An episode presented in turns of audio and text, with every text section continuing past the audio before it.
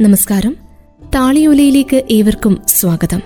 താളിയോലയിൽ K R Meera എഴുതിയ ആരാച്ചാർ എന്ന നോവലാണ് തുടരുന്നു.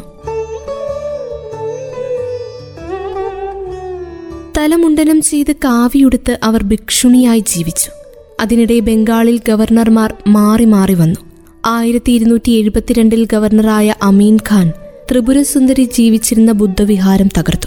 അപ്പോഴേക്ക് പിങ്കളകേശിനിക്ക് അൻപത് വയസ്സ് കഴിഞ്ഞിരുന്നു. പക്ഷേ ആ പ്രായത്തിലും ഉടവു തട്ടാത്ത അവരുടെ യൗവനം കണ്ട് പടയാളികൾ അവരെ പിടിച്ചെടുത്തു. പിങ്കളകേശിനിക്ക് പടയാളികളുടെ വെപ്പാട്ടിയാകേണ്ടി വന്നു.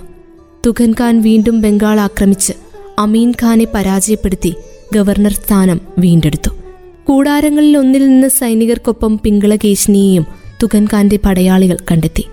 തലമുണ്ടനം ചെയ്ത കാവിയുടുത്ത പിങ്കളകേശിനിയെ തുഖൻ ഖാൻ തിരിച്ചറിഞ്ഞു.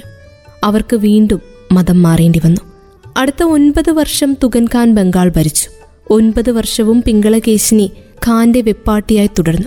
കൂടുതൽ ശക്തനായി കൊണ്ടിരുന്ന തുകൻ ഖാനെ നിലക്കി നിർത്താൻ ബാൽബൻ പടയോട്ടം നടത്തി.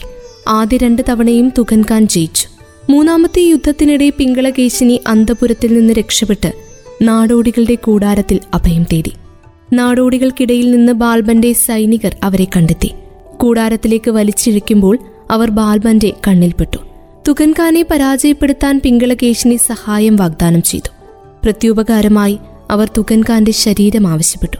തുകൻഖാനെ പരാജയപ്പെടുത്തിയതിനു ശേഷം അദ്ദേഹത്തിന്റെ കൈകാലുകൾ ബന്ധിച്ച് ബാൽബാൻ പിങ്കളകേശിനിയുടെ കാൽച്ചുവട്ടിലിട്ടു. ഇനി എന്ത് വേണമെന്ന് ചോദിച്ച ബാൽബനോട് പിങ്കളകേശിനി പറഞ്ഞു പത്തടി നീളമുള്ള ഒരു വലിയ തേക്കിൻ തടി അതിന്റെ പകുതി നീളമുള്ള മറ്റൊരു തടി ഒരു ഇരുമ്പ് കൊളുത്ത് കയർ പിന്നെ ഒരു ആശാരി. പറഞ്ഞതൊക്കെ വന്നപ്പോൾ അവർ വലിയ തടിക്കഷ്ണത്തിൽ ചെറിയ കഷ്ണം ഘടിപ്പിക്കാൻ നിർദ്ദേശിച്ചു. ചെറിയ കഷ്ണത്തിന്റെ അറ്റത്ത് ഇരുമ്പ് കൊളുത്തു പിടിപ്പിച്ചു. അതിൽ കയറ് കെട്ടി ഉറപ്പിച്ചു. നിലത്ത് കുഴിയെടുത്ത് വലിയ തടിക്കഷ്ണം ബലമായി ഉറപ്പിച്ചു. നോക്കി നിൽക്കെ കുറ്റമറ്റ ഒരു തൂക്കുമരം കൂടാരത്തിനുള്ളിൽ തയ്യാറായി. ഇനിയോ ബാൽബൻ അമ്പരപ്പോടെ അന്വേഷിച്ചു. ഇനി എനിക്കെന്റെ ശരീരം മാത്രം മതി പിങ്കളകേശിനി പറഞ്ഞു. വൃദ്ധനായിത്തീർന്ന തുകൻഖാനെ അവർ തൂക്കിയെടുത്ത് തൂക്കുമരച്ചുവട്ടിൽ ഒരു പീഠത്തിൽ നിർത്തി. എല്ലാവരും നോക്കി നിൽക്കെ അവർ സ്വന്തം ചേല അഴിച്ചെടുത്ത് കുടുക്കുണ്ടാക്കി തുകൻഖാന്റെ കഴുത്തിലണിയിക്കുകയും പീഠം തട്ടിമറിച്ചിടുകയും ചെയ്തു. കഴുത്തൊടിഞ്ഞ് തുകൻഖാൻ മരിച്ചപ്പോൾ അൻപത് വർഷത്തിനു ശേഷം പിങ്കളകേശിനി ഒരിക്കൽ കൂടി മണികിലുങ്ങുന്ന ശബ്ദത്തിൽ പൊട്ടിച്ചിരിച്ചു.